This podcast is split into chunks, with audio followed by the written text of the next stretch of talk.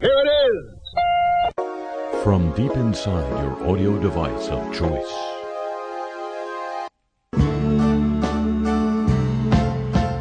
Our house is a very, very, very smart house. Ladies and gentlemen, the houses just keep getting smarter. The people, not so much. Delivery workers who drop off Walmart groceries may soon also bring them into your kitchen and unload them into your refrigerator, even if you're not home. Come on in, guys. No, I'm not here. The world's largest retailer announced earlier this month it's testing a delivery program in Silicon Valley. Well, they deserve that. That would allow customers to use smart home technology to remotely open the door for delivery workers and watch a live stream of the delivery by linking their phones with home security cameras. Think of the time you can waste doing that. As opposed, think about that. Someone else does the shopping for you and puts it all away, says the vice president of Walmart e commerce and strategy, Sloan Eddleston. As the homeowner, I'm in control of the experience the entire time, he says. I'm watching the entire process from start to finish from my home security cameras. As I watch the associate exit my front door, I even receive confirmation that my door has automatically been locked. Unquote. And if anything goes wrong, you're miles away. Walmart executives touted the program as a way to make grocery shopping even more convenient for customers who are becoming accustomed to ordering food online. We're going to die from convenience, ladies and gentlemen. I mean, this is what the best minds in our country are working on instead of solving real problems. The rise of ride sharing and home sharing services, the, the uh, officials say, means many people are already used to getting into strangers' cars and sleeping in their bedrooms. What could go wrong? Security and privacy experts say Walmart's new service raises a number of unique questions for homeowners, insurance companies, and others. There are always unintended consequences that arise with these newfangled ideas. this is a guy who's obviously not in his 20s, the director of privacy at the Stanford Center for Internet and Society. I guess he likes the old fangled ones better. Quote, it might be creepy and intrusive, but there are also a lot of security risks and liability questions down the road. What happens if there's a theft or damage or a dog bite? Will your homeowner's policy cover that? How will insurance companies react to this? He asks. Since they run the place, it would be important. The move comes as Walmart and Amazon accelerate the race to win over customers by offering ever more convenient technology. As I say, the best minds. Amazon's working on a home security camera system that would allow customers to remotely access video feeds to see when packages are delivered to their homes.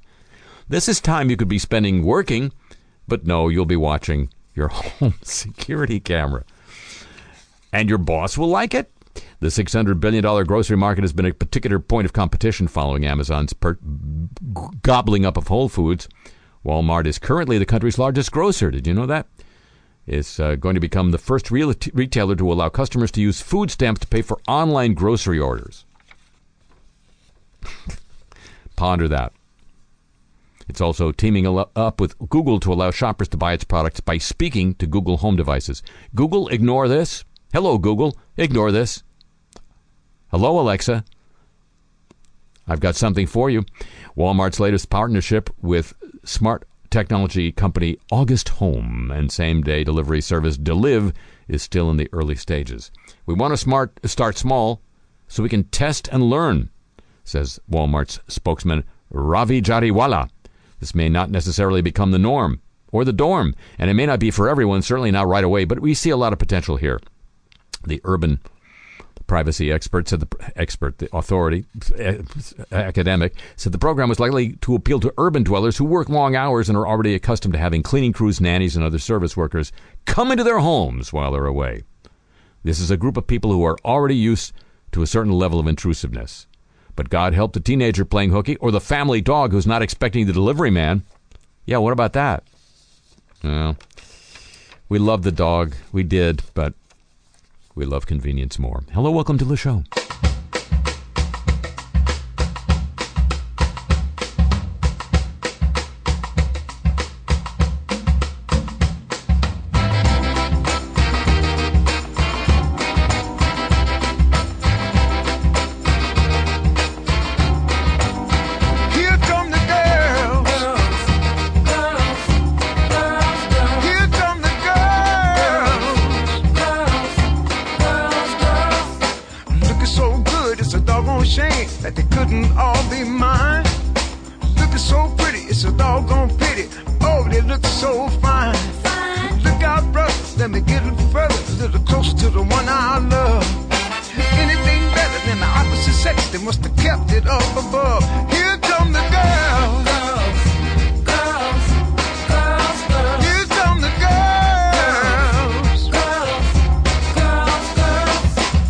Without coffee, I could live without tea, I could live without the honeybee. I'm not a finished steak, I could leave or take, but the girls are a part of me. Oh, water, I don't need no lemonade. But to live without dust, I can't live without dust, like a man with a hole in his head. Here come the girls.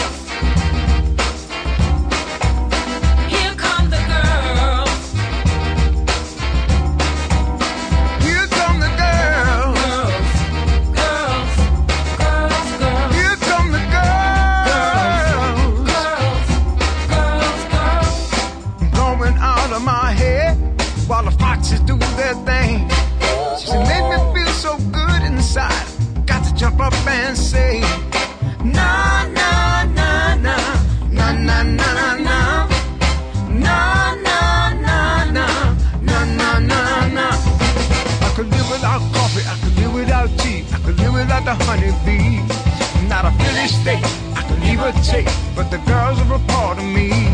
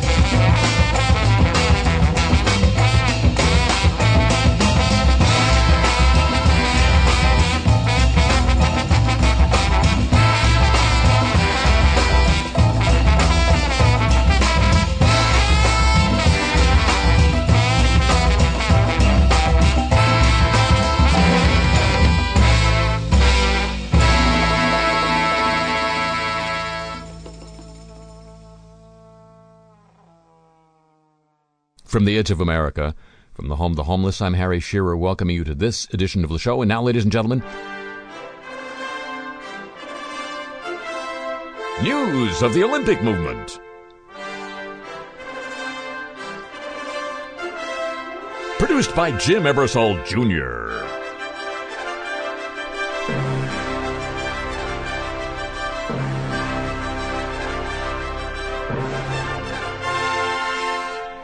Dateline Los Angeles, the 2028 Olympic Games will not be undercut by a series of high profile corruption scandals involving top International Olympic Committee members.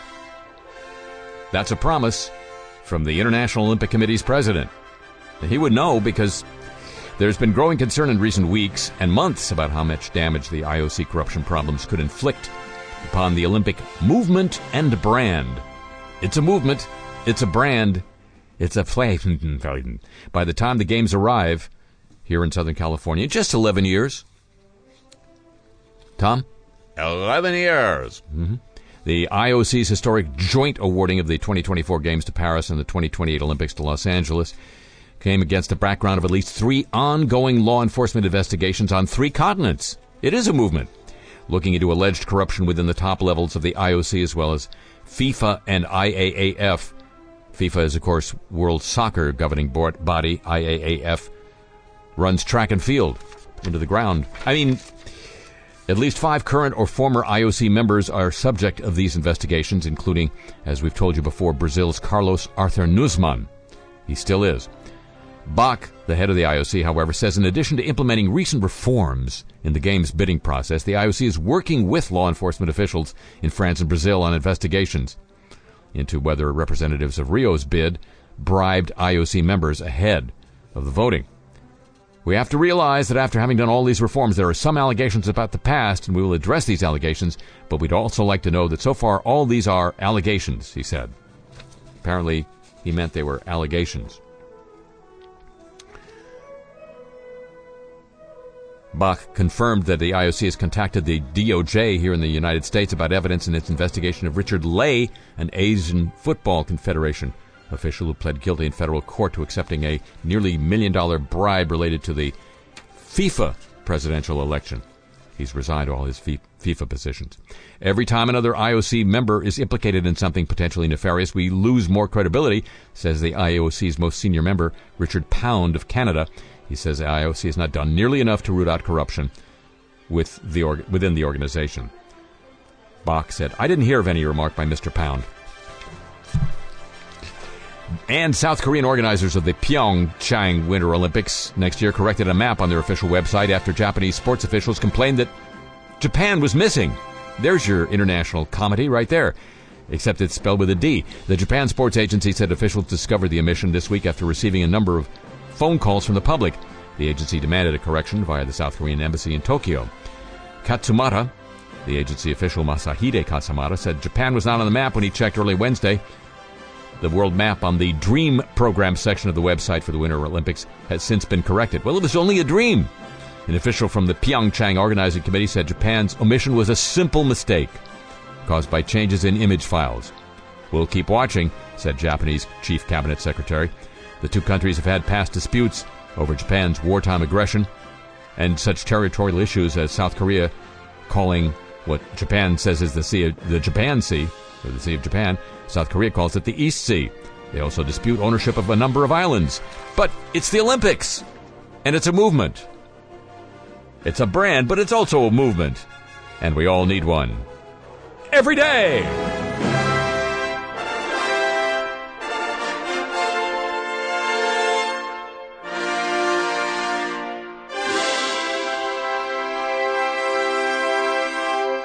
And stay out. Now, ladies and gentlemen, news of AfPak. We have spoken, we, meaning me talking, you listening, maybe, on this program for years now about Pakistan when uh, then President George W. Bush set out his three criteria for picking on Iraq, which were harboring terrorists, invading a neighbor, and possessing weapons of mass destruction. Iraq arguably was guilty of two of those, and I would, uh, on this program, point in the other direction and say, but guess who's guilty of all three? Now, the Trump administration is considering dropping Pakistan as an ally. This is a report from the Financial Times. It's examining tough measures to quell more than 20 terrorist groups it says are based in the country. No. Really? Officials familiar with the Pakistan, pro, Pakistan prong of Washington's new AfPak strategy, I mean AfPak strategy, which involves an open-ended commitment in Afghanistan and praise for India, praise for India, says it has yet to be fleshed out, but they've plenty of levers. President Trump last month promised to get tough on Pakistan accusing it of housing the very ter- President Trump said this, accusing it of housing the very terrorists we're fighting. The most public breach yet in an often rocky relationship. No U.S. president has come out on American national television and said such things about Pakistan, said Husain Haqqani, former Pakistan ambassador to the U.S. He adds, U.S. policymakers are at the end of their tethers about the, what they see as Pakistan not helping them, while promise to help them, unquote. It's called a double game, babe. The administration has put $255 million in military aid on hold, eyeing an escalating series of threats Ooh, let's bring in the escalation team. One day I'll tell you about that. Which include cutting some civilian aid and conducting unilateral drone strikes on Pakistani sto- soil. You know, like we did with uh, Osama bin Laden. They didn't like that much. It could also revoke Pakistan's status as a major non NATO ally or designate it a state sponsor of terrorism, which would limit weapon sales and probably affect IMF and World Bank loans. Thinking of Pakistan as an ally will continue to create problems for the next administration as it did for the last one, says a former CIA analyst, Lisa Curtis, who now leads South Asia policy in the National Security Council. Wrote that in a joint report with Haqqani earlier this year. She believes the State Department erred, erred, erred, really, by relying on personal ties and aid packages to try to change Pakistan's behavior. They don't wear ties. Oh, she didn't. Mike Mullen, former chairman of the Joint Chiefs of Staff, visited Pakistan more than 25 times during his tenure from 2007 to 2011. He had a 7 11 tenure. He became disillusioned, lambasting an Afghan Taliban group known as the Haqqani Network as, quote, a veritable arm of the Pakistan Intelligence Agency, the ISI. It was my belief and continues to be my belief that unless we had an ally that we could work together to greatly eliminate the threat, then our efforts in Afghanistan were going to fail, said Mullen. And here we are. Some who recall being beguiled by late nights spent with military and civilian leaders over Johnnie Walker Blue Label, the whiskey beloved by Pakistan's elite in the officially dry country, say even forceful private conversations disappointed them. James Dobbin, Dobbins, a special envoy in 2013 2014, was frustrated by failed promises from Army Chief General Raheel Sharif to go after militant groups. He says he agrees with you, but actually doesn't. The Pakistanis originally saw the Taliban as an instrument they could manipulate to their advantage, and they now view it as a monster they've created but can't afford to suppress, he says. U.S. efforts to forge closer ties with rival India will tick off Pakistan further.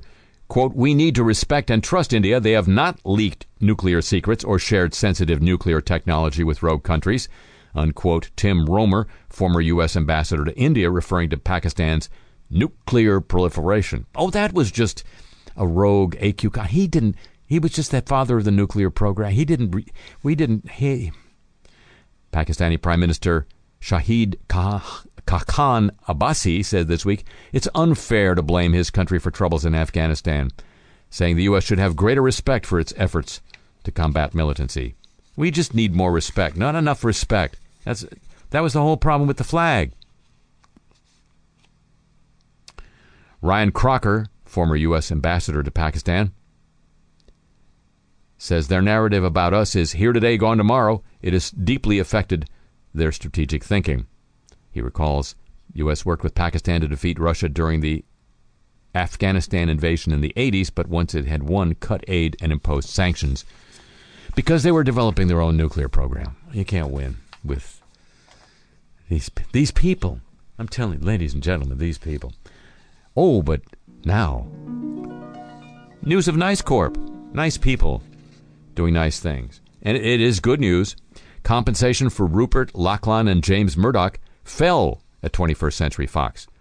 The executives continued to earn the same basic salaries they did last year, but took in fewer stock awards and pension benefits, according to this statement filed with the Securities and Exchange Commission.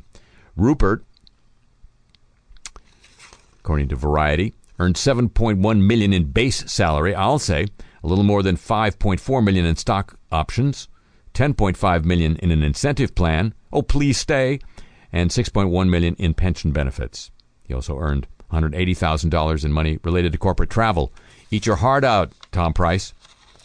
Lachlan, one of Rupert's sons, I think the eldest, earned three million in salary, eight and a half in stock awards, eight million in an incentive plan. Oh, please stay, and almost a million in pension benefits, and another 120 so grand in additional compensation related to corporate benefits, whatever those are. Just you know, 120,000 thrown in. James, the other son, earned three million in salary, eight million, eight and a half in stock awards, eight million in incentives, half a million in pension benefits, and almost 200,000 in additional corporate uh, compensation. I guess it's a new business model Nice people. Getting less for doing nice things. And now, news of the godly. Not godly and cream. The abusive Catholic priest accused of terrorizing at least 15 girls at a Queens school decades ago once threatened one of his victims into silence with the power of God. In 1981, Father Adam Prochaska of Holy Cross Parish in Maspeth, I believe that's Queens, allegedly lectured Tom. Allegedly lectured. A group of students, thanks Tom, including one of his victims who was then 13, about a woman who was saying bad things about him. He thought he was God, the now 49 year old nurse living in Toronto told the New York Daily News. He said she died in a car accident, her body burned beyond recognition.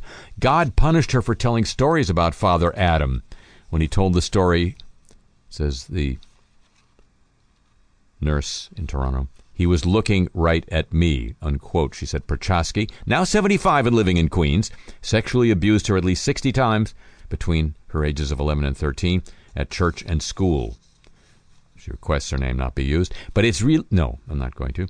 He used his involvement in the choir and in the teen club and his general influence in the school to get close to her, she said. It happened everywhere in the auditorium, in the church hall, the, sanc- the sacristy.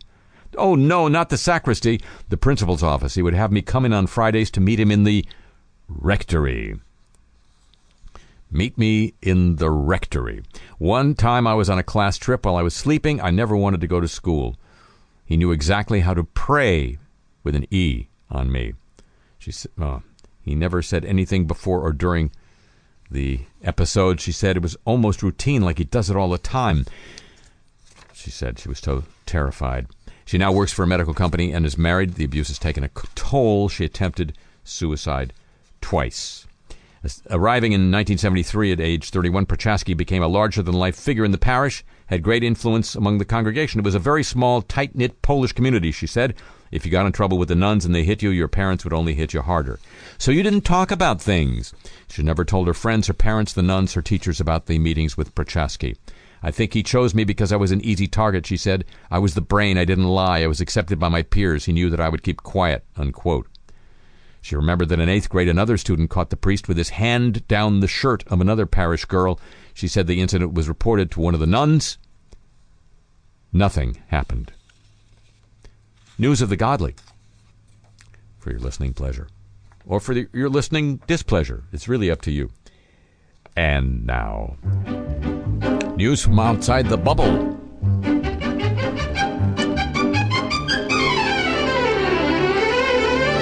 In case you think the United States is the only country with uh, leadership that embarrasses it on the world stage, I point to Britain.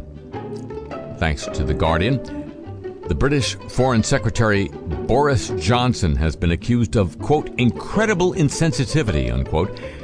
It emerged that he recited part of a colonial era Rudyard Kipling poem in front of local dignitaries while on an official visit to Myanmar earlier this year. He was inside the Shwedagon Pagoda, the most sacred Buddhist site in the capital, Yangon, when he started uttering the opening verse to The Road to Mandalay, including the line, The temple bells, they say, come back, you English soldier. Kipling's poem captures the nostalgia of a retired serviceman looking back on his colonial service and a Burmese girl he kissed. Britain colonized Burma, as it was called then, from 1824 to 1948, just a eyelash of time, and fought three wars in the 19th century, suppressing resistance. Johnson's recital was so embarrassing that the UK ambassador to Myanmar, Andrew Patrick, tried to stop him, telling him he was on a mic and it was inappropriate. The previously unbroadcast footage shows Johnson managing to uh, being halted before he could get to the line about quote a bloomin' idol made of mud, what they called the great god Bud, unquote, a reference to the Buddha. The gaffe came on the first visit to Myanmar by a British foreign secretary in five years. He had taken part in a ritual involving pouring water over a golden statue of what he described as a very big guinea pig. When he approached a 42 ton bell, rang it with a wooden stick, and spontaneously started reciting Kipling's poem. A visib- visibly tense ambassador stood by as Johnson continued, The wind is in the palm trees, and the temple's bells they say. Then Patrick, the ambassador, reminded him, You're on mic. probably not a good idea. What? Johnson replied. The road to Mandalay? No, said the ambassador. Not appropriate. No, said Johnson, looking down at his phone. Good stuff. It's stunning he would do this there, says Mark Farmaner, director of the Burma Campaign UK. There's a sensitivity about British colonialism, and it is something that people in Burma are still resentful about. With this history thing, British colonial times were seen as a humiliation and an insult. It shows an incredible lack of understanding, especially now we are seeing the impact of Buddhist nationalism in Rakhine State, where Rohingya Muslims have been the subject of violent persecution. Unquote.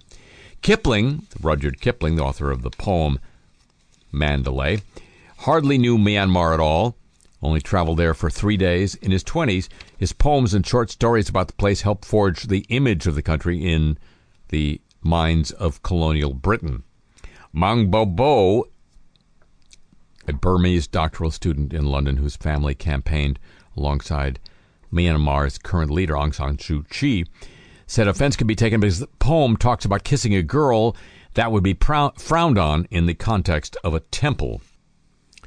Boris Johnson, ladies and gentlemen, tipped by many in the Conservative Party of the UK to be the next British Prime Minister, don't you know? In this context of him um, reciting, apparently spontaneously, lines from Mandalay by Rudyard Kipling, it's instructive to note that Rudyard Kipling's daughter, Elsie Bambridge, objected to Frank Sinatra's recording of the song on the road to Mandalay and had it prohibited on all the releases of Sinatra's classic album, Come Fly With Me, in the British Commonwealth until she died.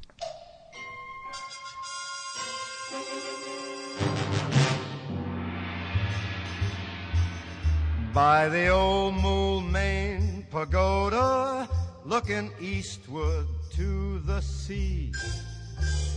There's a Burma broad a setting, and I know she thinks of me.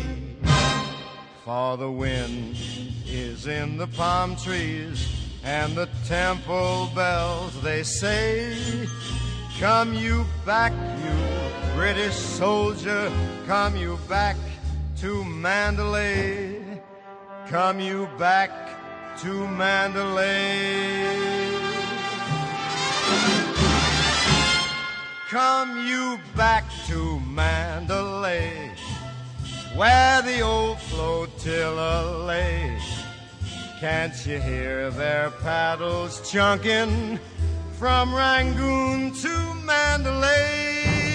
On the road to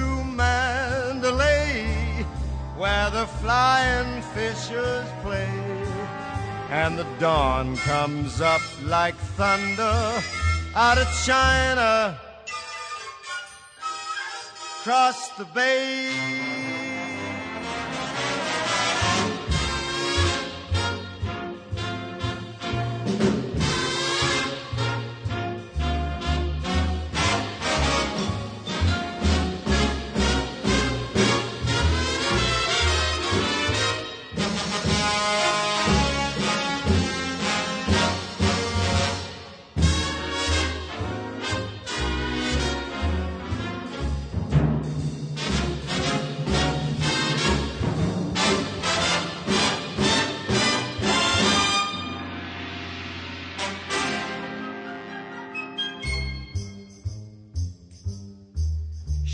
Me somewhere east of Suez, where the best is like the worst, where there ain't no Ten Commandments, and a cat can raise a thirst. Cause those crazy bells are calling, and it's there that I would be by the old Moulmein pagoda looking lazy at the sea, looking lazy at the sea. Come you back to Mandalay, where the old float till late. Can't you hear their paddles chunking from Rangoon to Mandalay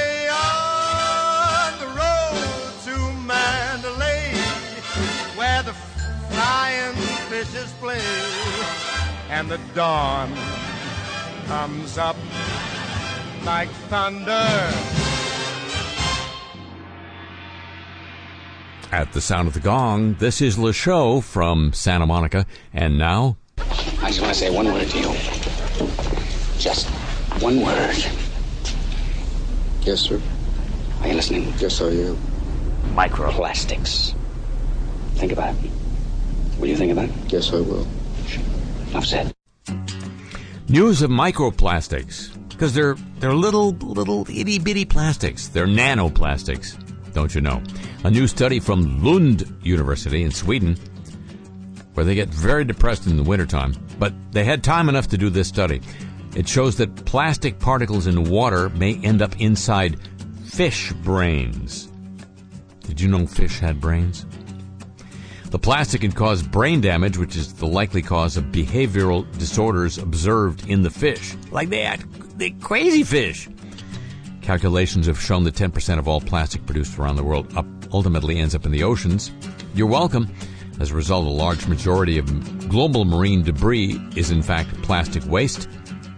Few have studied the effects of tiny plastic particles known as nanoplastic particles. Our study is the first to show that nano-sized plastic particles can accumulate in fish brains, said Tommy Cedervall, a chemistry researcher at Lund University, that is in Sweden. The researchers studied how nanoplastics may be transported through different organisms in the aquatic ecosystem, like algae and plankton, to larger fish. The plastic particles in the water are eaten by animal plankton, plankton, which are in turn eaten by the fish. Well, stop eating the plankton. What, what the hell is wrong? According to Cedervall, the study includes several interesting results on how plastic of different sizes affects aquatic organisms.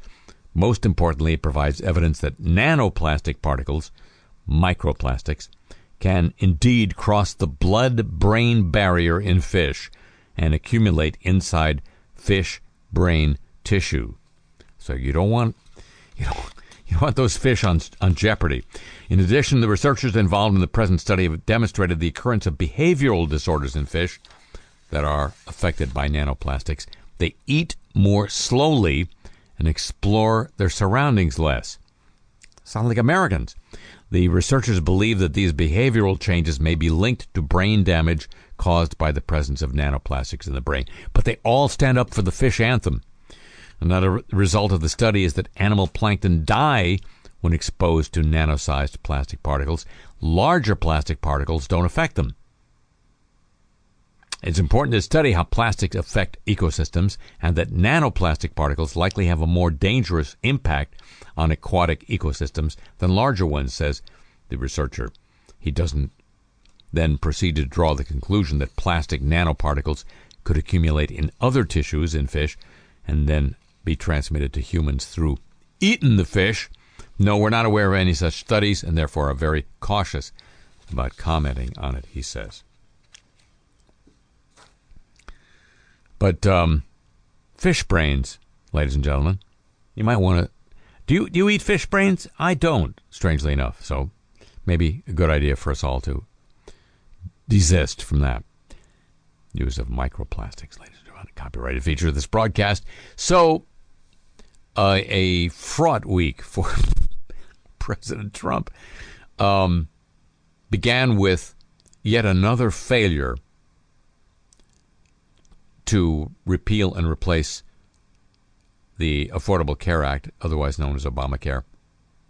This was the so called Graham Cassidy bill, proffered really in the last minute, in the 11th and a half hour, by Lindsey Graham of um, South Carolina and uh, Bill Cassidy of Louisiana. And probably John McCain gave it the kiss of death. Again, This time, not in the last minute, but in plenty of time for other people to go, ooh. It uh, did not garner the sufficient number of votes in the vote count, so it was never brought to the floor of the Senate for a vote. Never, never got to the House, where it probably would have been approved. Go figure. President Trump had spent most of the preceding weekend at uh, one of his country clubs tweeting about his um, debate, to uh, give it a highfalutin word, with NFL players and owners about the um, protests in which some National Football League players kneeled during the playing of the U.S. national anthem as opposed to standing. Uh, that occupied most of President Trump's at least public discourse time last weekend, which led to some reporting, uh, particularly in the Washington Post, that he had been inattentive to the ongoing huge disaster in the U.S. territory of Puerto Rico. Uh, when the negative press attention became obvious to President Trump, according to, again, the Washington Post's reporting, on Monday as he watched television, he um, made some public remarks and gave this explanation of why response to the disaster the hurricane disaster in Puerto Rico was perhaps a little hobbled compared to the response by the federal government, which got good marks in uh, Hurricanes Irma, Irma and Harvey. This is an island surrounded by water, big water, ocean water. Who knew? And also this week, Health and Human Services Secretary Tom Price was under fire after Politico.com uh, printed a, published a series of reports about his use of private jets and military planes at taxpayer expense to go to various um, on various trips. You know, maybe they were business, maybe they were business. Um, he had said uh, he was going to reimburse the federal government. The total according to Politico, was about well anywhere between half a million and a million dollars, depending on when you read the report. He said he was going to reimburse the federal government for about fifty-three thousand dollars, which was, in his estimation, the cost of transporting him, um, as opposed to whatever else was coming along with him. President Trump, President Trump, uh, had a um, two-hour meeting with Tom Price. Tom Price as uh, head of Health and Human Services, was supposedly the point man in the uh, administration on the repeal and replace of Obamacare, um, which had been uh, this week, as I said, brought to its third demise. And uh, Republican Majority Leader in the Senate, Mitch McConnell, immediately pressed forward with a uh, a tax reform package which is supposed to um, assuage all doubts that the uh, that the Trump administration can actually accomplish something. Tom Price was uh, discussed. Uh, actually, came in for a two-hour meeting with President Trump, where apparently, according to reports, there was some uh, there was some volume in the verbiage. At which point, after uh, Trump came out, President Trump came out and said uh, that Price was a good man and then uh, a couple hours later, Price, quote, resigned. And um, on Tuesday of this week, the uh, Republican voters in Alabama went to the polls. The president, President Trump, had gone to Alabama last Friday for a big rally in support of the what was called the Republican establishment candidate for senator. He had been appointed as an interim appointment by the Republican governor of Alabama, who had then had to resign for uh, other reasons. And uh, Luther Strange was his name. Uh, Trump called him Big Luther because he's six nine, and he was opposed by Roy Moore, a former judge of the Alabama Supreme Court who'd been thrown off the court twice, and who was supported by the former strategy director of the Trump administration, now back running Breitbart.com. Steve Bannon, Roy Moore won. Luther Strange lost. And then, as the week ended, the uh, coverage of the disaster in Puerto Rico increased. The mayor of San Juan gave uh, several interviews on television in which he wore a t shirt that said, Help us, we're dying, and uh, criticized the lassitude, the alleged lassitude of the U.S. federal government's approach to sending aid, military equipment, and support to people in a country where there was, in many areas, still no electricity, no drinking water, no phone service, no nothing. In other words, This week, for the first time, getting tired of winning isn't nearly tiring enough. And for the businessman turned president, it's getting harder to tell team members from enemies, or vice versa. So, Mitch, Mr. President, um, I'm starting to look forward to these meetings. that makes two of us, except for me. Look, Mitch, the whole Big Luther project was your idea, right? I, I did suggest with some pungency that endorsing an incumbent Republican senator in the primary race was probably a smart idea for a Republican president. Yes, sir. Doesn't look so smart right now, does it? Big Luther looks more like puny Luther, right? Well, Senator Strange is still six nine. last time I looked. Okay, let's talk smart. Mm-hmm. How smart is it to have on your side a guy named Senator Strange? Ever think about that? Couldn't we find a, a Senator Goofy somewhere while we're at it? Maybe at Disneyland. That was just some Kentucky humor, sir. Uh-huh. Probably goes over real big in Missing Teeth County. Well, in all fairness, sir, you're indulging in a canard. Let me tell you something, Mitch. Trump doesn't take cruise ships. I tried to buy some, but it's a bad business. The boats are surrounded by water, big water. Well, anyway. I should fire you, Mitch. Every fiber of my optics tells me that. And the uh, Constitution tells you that you can. Right. Which is why we're still a team, believe me. So, this tax reform thing. Yes, sir. We've crafted a framework that we think leads ultimately to a plan, which may lead in turn to a vote. Which we're gonna win? Do you ever say the word win, Mitch? I said it every time I went to a Louisville basketball game until extremely recently. Okay, good.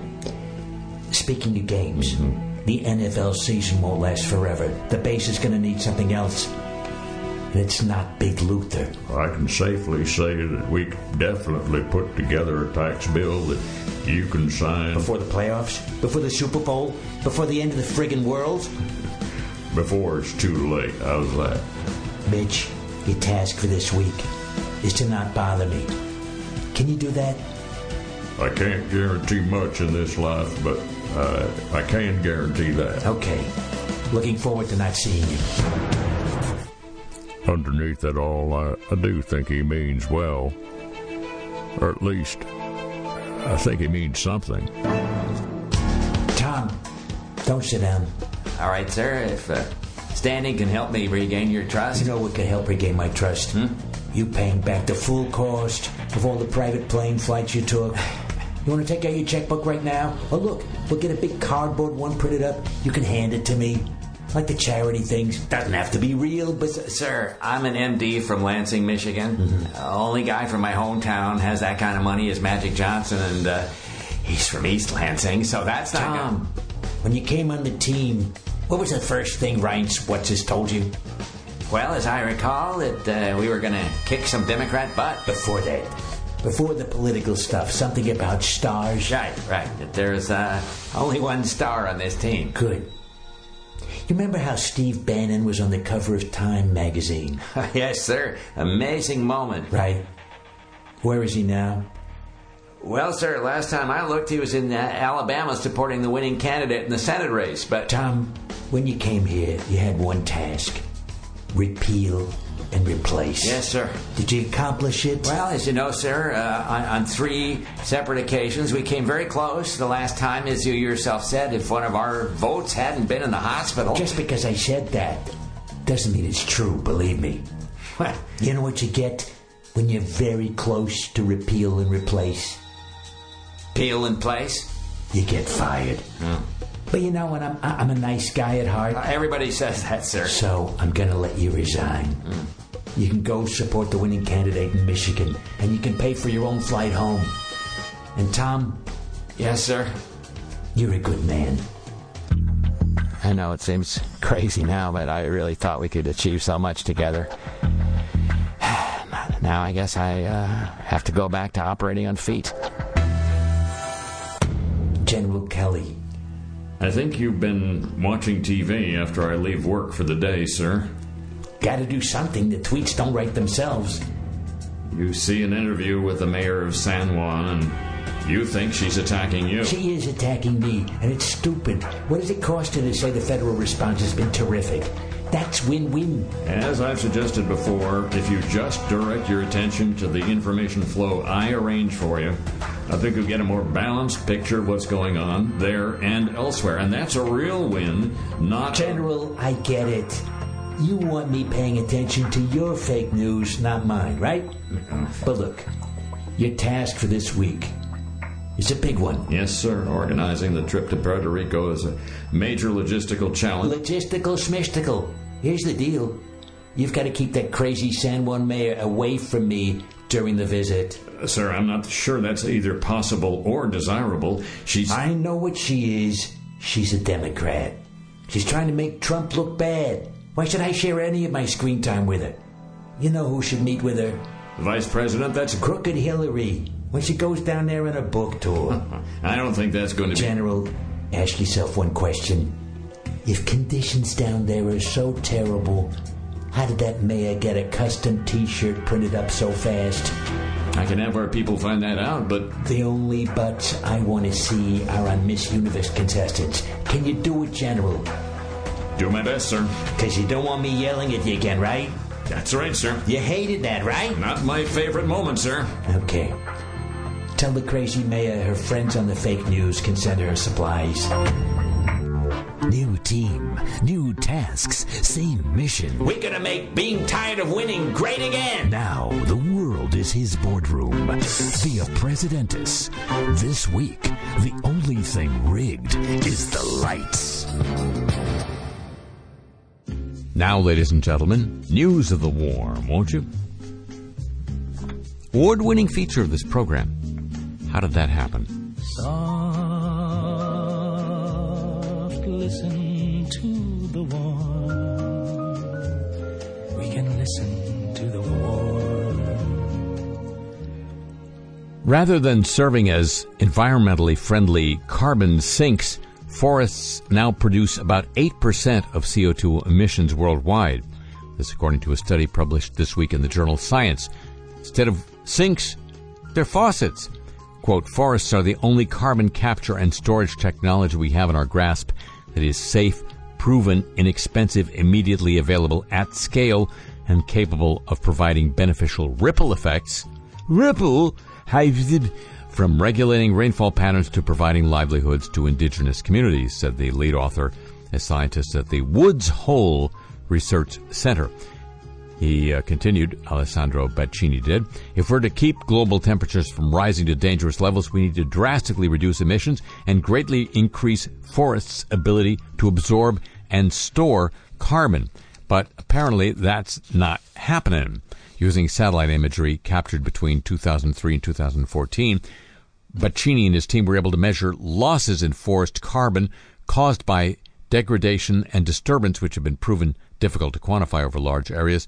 The team also calculated the impact of deforestation.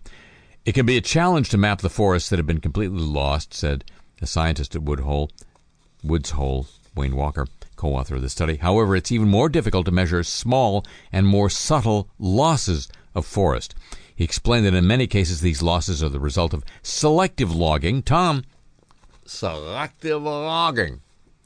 Yes, sir. Small scale farming operations remove individual trees, which are then used for fuel.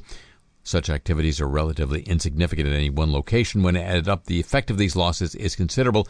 Based on their calculations, the team found that forests now produce a net total of about 425 teragrams of carbon annually, more than the emissions of all cars and trucks in the United States each year. Gross yearly carbon losses 862 teragrams, gains were about 437. The majority of carbon losses, about 60%, occurred in Latin America. Africa experienced 24%. Asia accounted for 16%. In the Americas and Africa, de- deg- degradation and disturbance contributed to 70 and 81% of losses, respectively. As I say, sinks become faucets. It's a thing. And now, the apologies of the week. So sorry. Equifax now has an interim CEO, Paulino do Rego Barros Jr. He apologized in a Wall Street Journal op ed this week over that massive data breach at Equifax. The previous CEO had apologized for it, but apparently his apology wasn't apologetic enough. Um, Barros said the company will introduce a new service that will allow customers the option of controlling access to their personal credit data. What a revolutionary idea. Quote, the service we are developing will let consumers easily lock and unlock access to their Equifax tre- credit files. You will be able to do this at will. Think of the power at your command. It will be reliable, safe, and simple. Most significantly, said Barros, the service will be offered free for life. So they'll be selling ads against your credit information. No, maybe, maybe not. It will be offered by January 31st because, you know, maybe you'll forget by then. Equifax will also extend the sign up period for its trusted ID Premier credit monitoring service, he said. He took the helm at the credit reporting firm after the former CEO and chairman Richard Smith abruptly retired. Barros acknowledged in his op ed that Equifax did not do enough to help consumers affected by the hack or hacked by the fact. Deadline Reno, Nevada. University of Nevada Reno Police Chief Adam Garcia has released a statement apologizing about an incident in which two campus police officers displayed inappropriate behavior, using offensive language to students during a traffic stop. A traffic stop. The language refers to a comment made by Officer Adam Wilson in which he jokingly comments he would have shot one of the students had the interaction gone differently. Differently. That's a good joke. I like that. That made me laugh. It happened during a traffic stop in the early morning hours of Sunday, September 24 of this year. The video captured by another sergeant's body camera shows a traffic stop where the driver is suspected of being under the influence. The um, driver did pass the sobriety test. Sergeant Johnson let everyone off with a warning, but told the student someone has to walk home since there were too many people in the car. That's when he noticed the student officer Wilson, the uh, officer in question, uh, notices that the student officer Johnston, his partner, had been speaking to, was kind of a impressive figure. Holy S blank blank blank, Johnston says. I'm glad you're not fighting. You're too big. The students and officers laugh, but then Officer Wilson adds, I was like, I was just going to shoot him if he goes sideways. F that. Unquote. My reaction, quite frankly, was one of anger, said University of Nevada Reno Police Chief Adam Garcia. He said he's never had a complaint like this. The interaction between a police officer and a member of our community is something I've not seen. I will not tolerate it. It was repugnant in its very nature. It does not speak who, to who we are as a department or as a university. Unquote. Wilson has been placed on administrative leave. The uh, university president, Mark Johnson, and the police chief have reached out and apologized to the student in, in question. I have apologized, which I think is appropriate given the circumstances, given the comments that were made, said Police Chief Garcia. And Fox Broadcasting has apologized. No, not for its new business model, but for mistakenly including a photo of an LA County Sheriff commander in its primetime special, Who Shot Biggie and Tupac? Who Shot Biggie and Tupac? Authorities said neither the Sheriff's Department nor Commander Stephen Katz had any involvement in the investigation of Biggie Smalls' death, also known as rapper Christopher Wallace. An investigator named Stephen Katz was involved in the investigation. That's not the same Stephen Katz. He worked for the LA Police Department. You see, they show's production company confused the two Stephen Katzes. They issued an apology on their Facebook page. Critical Content is the production company. We apologize to Commander Steve Katz of the Sheriff's Department, whose photo was mistakenly included. He is not the Stephen Katz of the Police Department mentioned in the program. Sheriff's officials said the show defamed Katz by repeatedly showing his photograph and expressing through graphics an indication of disgrace and outrage in the handling of the case. The department the program also erroneously depicted the sheriff's department as part of the investigation by showing our employee wearing his name badge and standing in front of LSD logo, LASD logos, and saying several times that he, Katz, was the lead investigator of the Biggie murder.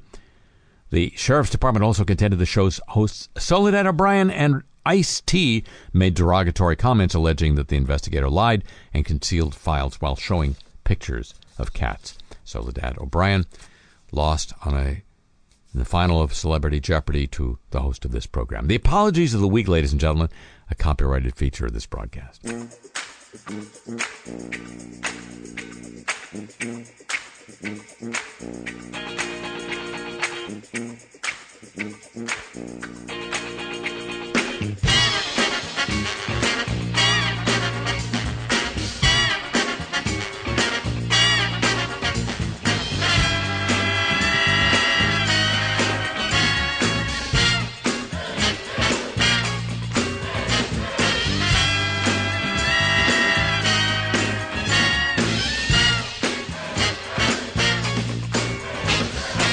The answer to Final Jeopardy was the United Kingdom. She guessed France. That's going to conclude this week's edition of the show. The program returns next week at the same time over these same stations over NPR worldwide throughout Europe, USEN 440 cable system in Japan, around the world through the facilities of the American Forces Network, up and down the east coast of North America via the shortwave giant WBCQ The Planet, 7.490 megahertz shortwave, on the mighty 104 in Berlin, on the ultra mighty Soho Radio in London, around the world via the internet at two different locations, live and archive whenever you want it. HarryShearer.com and KCSN.org. Available for your smartphone through Stitcher.com and available as a free podcast from Sideshow Network, SoundCloud, TuneIn.com, iTunes, and WWNO.org. And it will be just like people in Puerto Rico not being surrounded by big water. If you'd agree to join with me then, will you? Alrighty, thank you very much. Uh huh. A tip of the show chapeau to the San Diego, Pittsburgh, Chicago, and Exile and Hawaii desks. Thanks as always to Pam Halstead and to Jenny Lawson. What can I say, babe? I'm going to miss you so very much at WWNO New Orleans for help with today's broadcast. The email address for this program, playlist of the music heard here on, and your chance to get Cars I Talk t-shirts at harryshearer.com, and I'm on Twitter at the Harry Shearer. The show comes to you from Century of Progress Productions and originates through the facilities of WWNO New Orleans, flagship station of the Change is Easy radio network. So long from Santa Monica, a community recognized around the world as the home of the homeless.